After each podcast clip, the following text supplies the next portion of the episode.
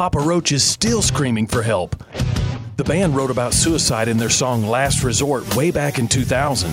The depression monster continues to float over the years when you keep trying to be your own savior from all your fears. Jesus taught that when someone tries to preserve their life, they will lose it.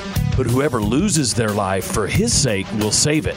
When you confess that you're drowning in your sin, then you're ready to begin reaching for the life preserver. And this lifeguard walks on water. The Bible says in Romans 5, verse 6, at just the right time, when we were weak and powerless, Christ died for the ungodly.